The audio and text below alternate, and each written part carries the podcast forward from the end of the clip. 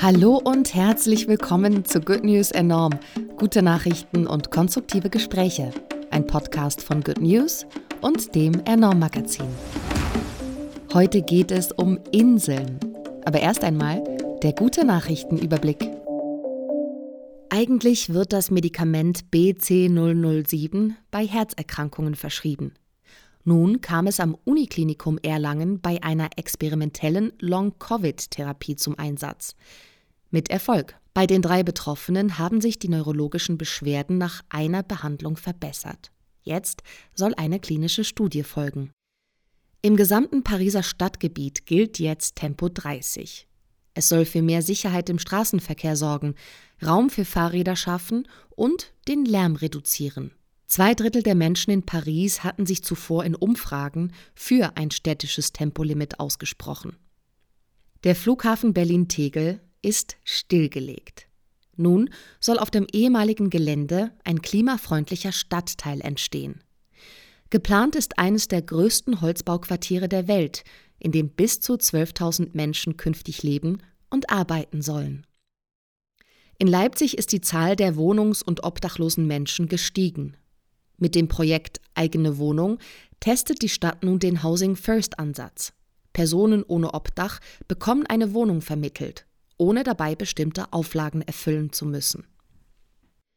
Einem Forschungsteam der Universität Tel Aviv ist es gelungen, mit einem 3D-Drucker einen Krebstumor zu drucken.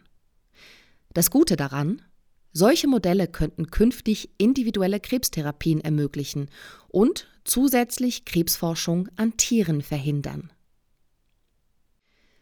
Ein neu entwickeltes Nano-Bubble-System soll die Wasserqualität der schwimmenden Gärten von Xochimilco in Mexiko-Stadt verbessern.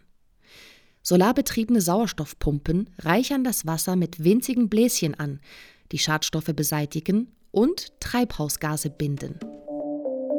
Hallo, mein Name ist Bianca, ich bin Redakteurin bei Good News und ich freue mich, dass wir heute über Inseln sprechen. Ich freue mich besonders, dass wir heute mal wieder Morgan mit dabei haben, Redakteurin beim Enorm Magazin. Hallo Morgan. Hi Bianca, schön wieder da zu sein. Ja, sehr schön, dass du da bist. Sag mal, wie seid ihr auf diese Idee gekommen, ein Magazin mit dem Schwerpunkt Inseln herauszugeben? Das war tatsächlich ähm, eine ganz spontane Idee, die mir gekommen ist.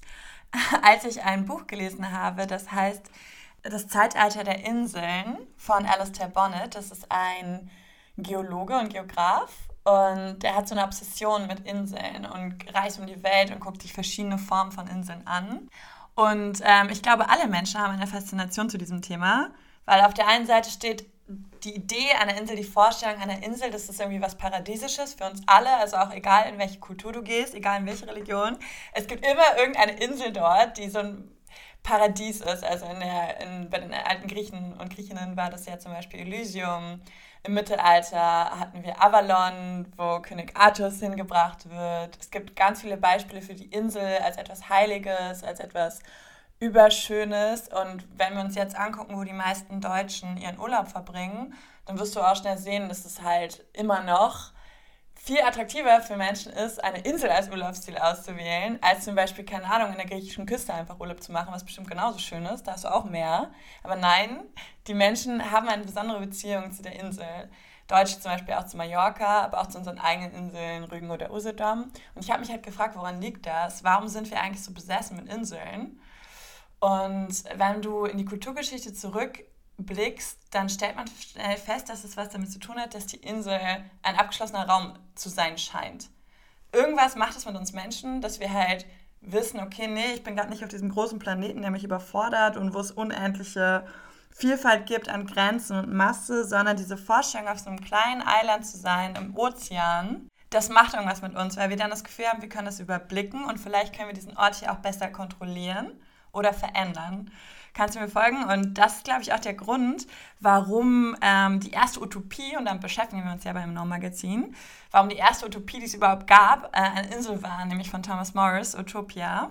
Das war so die erste große politische Utopie. Da hat sich dieser Philosoph Gedanken über eine ideale politische Gesellschaft gemacht, über eine neue Ordnung, über eine gerechtere Ordnung. Und er hat sich das automatisch halt als Insel vorgestellt. Und so habe ich so gesehen die Brücke zum Enorm-Magazin gezogen, weil wir alle dachten, hey, wir sind ein Utopien-Magazin und arbeiten wir doch mal mit dieser Figur, die gleichzeitig, also die Insel, die gleichzeitig ein Sehnsuchtsort ist. Auf der anderen Seite aber ganz real ähm, auch ein Ort, an dem du irgendwie auch halt gefangen bist, wenn du da bist. Du bist auch begrenzt. Und wenn wir heute klimatechnisch auf Inseln gucken, sind das die Orte, die am schnellsten verschwinden werden unter der Meeresoberfläche, wenn wir nicht langsam endlich mal dagegen angehen, dass der Meeresspiegel steigt und steigt. Also sie sind ganz massiv bedroht, Inseln vom Klimawandel, von der Klimakrise, sei das halt ähm, im Pazifik oder in der Karibik, aber auch bei uns. Also genauso sehen wir halt auch bei uns, ähm, wie die Überschwemmungen steigen. Wir hatten eine große Flut in Deutschland diesen Sommer, die viele Menschen sehr geschockt hat und die vielen Menschen auch gezeigt hat, wir sind halt eben nicht dieses stabile, also weißt du, das ist so eine Illusion, dass wir dieses stabile Festland sind und easy peasy und alles ist gut. Nein, durch den Anstieg des Meeresspiegels werden einfach immer mehr Landmassen überflutet und wir werden so gesehen selber zur Insel. Und so kam dieses Thema halt zustande, dass wir mit dieser Figur arbeiten, um uns anzugucken, wie könnten wir die Klimakrise besiegen oder auf jeden Fall bekämpfen, wenn wir uns vielleicht selber als eine Insel begreifen würden, die ähm, begrenzte Ressourcen hat, die damit klug umgehen muss und die vor allem in Symbiose mit der Natur lebt. Und dann haben wir uns gleichzeitig, also über diese Metaebene, die ja schon recht abstrakt ist, hinaus, einfach ganz konkret angeguckt, was können wir denn von Inseln lernen, von Inseln wie Kiribati oder Bornholm, die tatsächlich eben viel äh, früher schon, als wir erkannt haben, oh shit, wir haben echt krass wenig Süßwasser, Süßwasser auf dieser Insel, wie gehen wir damit um? Was finden wir für Innovationen? Und tatsächlich haben wir bei unseren Recherchen festgestellt, es gibt eine extreme Menge an geilen Beispielen, wie wir die Klimakrise bekämpfen können, von Inseln. Und deshalb ist das zu unserem Schwerpunkt geworden. Okay, ja, cool. Also ich hätte da auf jeden Fall schon eine gute Nachricht von einer Insel, beziehungsweise von einer Inselgruppe. Und zwar aus oder von Batam. Ich weiß jetzt gar nicht, was man sagt, weil es ja eine Inselgruppe ist. Beziehungsweise Batam ist auch eine Stadt tatsächlich, eine indonesische. Und Batam, also Batam als Inselgruppe, ist einfach ein Teil eines Stadtgebiets. So, und damit man die ein bisschen besser verorten kann, Batam ist eine Inselgruppe in der Nähe von Singapur, aber eben eine indonesische Inselgruppe. Batam gehört zu den Riau-Inseln im südchinesischen Meer. Und ja, also ich habe nicht gewusst, wo diese Insel liegt und musste mir das erstmal anschauen. Äh, anscheinend ist es so, dass man nach Jakarta mit der Fähre in einen Tag, also dass man Jakarta in einen Tag erreicht mit der Fähre und Singapur tatsächlich in 30 Minuten auf einem Schnellboot. Also in dieser Ecke befinden wir uns. Und die gute Nachricht von oder aus Batam ist nun, dass dort das angeblich größte schwimmende Solarkraftwerk der Welt entsteht. Du hattest ja gesprochen, Inseln, Klimawandel, was kann man tun, was äh, tun Menschen auf Inseln? die haben sich jetzt dazu entschlossen, äh, ihre vielen Staudämme dazu zu nutzen, eben das größte schwimmende Solarkraftwerk der Welt zu bauen, weil die jetzt diese Transition machen wollen zu grüner Energie. Ja, das ist äh, alles initiiert von einer staatlichen indonesischen Agentur und einer Riesenfirma aus Singapur und da sind noch mega viele andere beteiligt. Das ist ein mega Projekt, das kostet, glaube ich, um die zwei Milliarden US-Dollar jetzt erstmal. Startet 2022, soll 2024 fertig sein und wird 3000 Menschen vor Ort beschäftigen, dieses äh, Riesenteil aufzubauen ähm, auf einer Fläche von 1600 Hektar. Ich kann mir herzlich wenig unter 1600 Hektar vorstellen. Und du? Nein, leider bin ich da auch richtig schlecht daran, mir so Größen vorzustellen. Aber was wir wissen ist, das finde ich so interessant, weil Indonesien, ich kann dir gar nicht die genauen Zahlen nennen, aber das sind ja hunderte und hunderte Inseln, die zu, diesem, zu dieser Nation gehören. Das heißt, auf der einen Seite hast du halt sehr viel Fläche, aber diese Fläche ist sehr zerstückelt. Und tatsächlich, wenn wir uns mit Inseln und Klimakrise beschäftigen, werden wir schnell feststellen, aus dieser Begrenztheit heraus kommt eben dieser Drang zur Innovation und daher kommt auch die uralte menschliche Praxis, künstliche Inseln zu erschaffen. Also wir beide haben uns schon mal unterhalten über das Phänomen schwimmende Städte. Da, daran musste ich auch viel denken bei dieser Recherche, weil es da eine Parallele gibt. Also, dass Menschen Inseln selber erschaffen haben um äh, die Klimakrise zu bekämpfen. Das ist eigentlich ein sehr, sehr altes Phänomen. Schon lange bevor Menschen mal wussten, dass es sowas gibt wie die Klimakrise, äh, haben wir künstliche Inseln erbaut in jeder Kultur. Aus dem einen Grund, weil man eben neuen Wohnraum brauchte. Und auf der anderen Seite, weil man, diese, weil man diese, diesen neu gewonnenen Wohnraum auch gut verteidigen konnte. Das waren ja früher oft Gründe für künstliche Inseln, auf denen Menschen dann gesiedelt haben. Und heute brauchen wir auch wieder neues Land. Zum einen, weil eben auch in Indonesien die Inseln versinken, aber auch, weil wir einfach wissen, wir können die Klimakrise nicht bekämpfen, wenn wir es nicht schaffen, neue Flächen für erneuerbare Energien zu schaffen. Und was ist da besser geeignet als das Meer? Ähm, sowohl für Solarenergie, was du angesprochen hast, als auch zum Beispiel Windkraft und Wellenenergie. Und das ist kein Zufall, dass wir da auf diesen, in diesem Feld der erneuerbaren Energie gerade so viel Innovation sehen. Also ein anderer Artikel in unserem Schwerpunkt beschäftigt sich zum Beispiel mit den Shetland-Inseln in Schottland. Wenn du schon mal in Schottland warst, ist es mega stürmisch. Das hat nicht so viel mit zu tun mit indonesisches Inselparadies, sondern es ist halt sehr rau und karg und ein unglaublich ähm, wildes See. Und dann haben sich die Leute in Schottland halt gedacht, hey, okay, äh, machen wir doch mal was damit und haben die größte Gezeitenenergieanlage der Welt. Also Schottland ist wirklich so ein, richtiger, ein richtiges Expertenland für Wellenenergie und Gezeitenenergie und die arbeiten halt ganz viel auch mit unterirdischen Turbinen, weil wir wissen ja leider, dass wir sehen das in Deutschland auch immer, wenn über Windturbinen gesprochen wird, dass dann immer gleich irgendwelche Leute aufspringen und sagen, aber das tötet die Vögel und das verschandelt die Landschaft. Und bei Gezeitenturbinen ähm, können die das ja nicht sagen, weil das ist alles unter Wasser. Und deshalb haben die Schotten darin auch massiv äh, investiert. Und jetzt haben wir dieses Jahr die erste Einweihung von der blauen Tankstelle gesehen auf den Shetland-Inseln. Also eine Tankstelle für Elektroautos, die ihren kompletten Strom aus erneuerbarer Wellenenergie bezieht. Weißt du, man liest es so und man denkt so, okay, es ist 2021 und diese Idee hat noch nie jemand gehabt. und ich glaube, das liegt halt daran, also es scheint irgendwie so obvious, aber wenn man halt selber nicht, also ich, ich komme ja aus Berlin, also aus einem ziemlich unmehrigen äh, Binnen, aus einer Binnenstadt und äh, ich komme halt einfach nicht auf die Idee. Und Menschen, die halt so nah mit dem Meer und mit dem Meer in Symbiose leben, wie das halt auf Inseln immer der Fall ist, sei das eben auf Großbritannien oder auf Bali, die kommen einfach eher auf diese Ideen, weil sie auch müssen. Und die haben ja, also wir wissen ja, in Schottland gibt es auch Ölvorkommen, aber ähm, das ist alles sehr kompliziert und ja auch Teil der ähm, Brexit-Probleme in Großbritannien, dass viel Geld, was in Schottland generiert wird, halt in England zentralistisch zusammenläuft. Also machen sie halt ihr eigenes Ding und auch ähm, versuchen halt klimafreundliche Lösungen zu finden. Und das finde ich halt auch wirklich so inspirierend. Und wir können uns da einfach viel kopieren, weil wir eben immer ähnlichere Verhältnisse erleben, auch auf dem Festland wie Inselbewohnerinnen.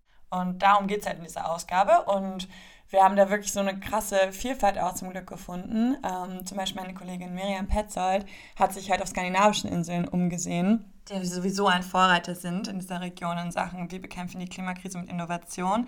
Und es ist unglaublich, wie viele Inseln dort gerade dabei sind, autark zu werden, komplette Kreislaufwirtschaft äh, zu entwickeln, sich um Vogelschutz zu kümmern sich um Artenschutz zu kümmern. Also da besteht ein großes Bedürfnis danach, unter anderem auch deshalb, weil sie halt keine Lust haben, als begrenztes Gebiet vermüllt zu werden und weil sie auch Lust auf nachhaltigen Tourismus haben. Das ist auch etwas, von Inseln lernen, was wir von Inseln lernen können. Du hast über Indonesien gesprochen, ich finde es halt so interessant, weil wir wissen ja ein großes Problem, ich habe am Anfang gesprochen über den Appeal von Inseln, dass Menschen halt einfach Bock haben, auf Inseln Urlaub zu machen, weil das so ein Paradies ist.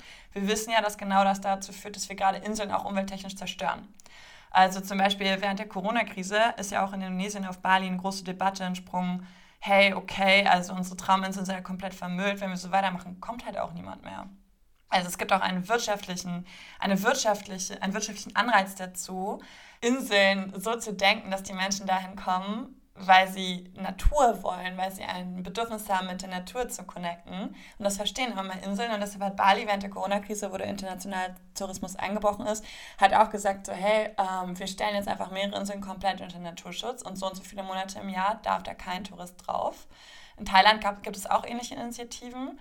Und wir haben auch ein ähm, Interview im aktuellen Schwerpunkt über die norddeutsche Insel ähm, Pellworm die ähm, gerade im August Sternpark geworden sind. Ich weiß nicht, ob du weißt, was ein Sternpark ist. Oh ja, doch, ich glaube, ich weiß es. Ist es, wenn, wenn der Nachthimmel nicht durch Licht verschmutzt wird? Richtig, genau. Das ist halt echt, also es ist halt so ein schönes Wort auch, ne? Also Pelbaum darf sich jetzt Sterninsel nennen. Das ist eine internationale Assoziation, die, ähm, also eine NGO, die diesen Titel verleihen darf. Sterninsel oder Sternpark.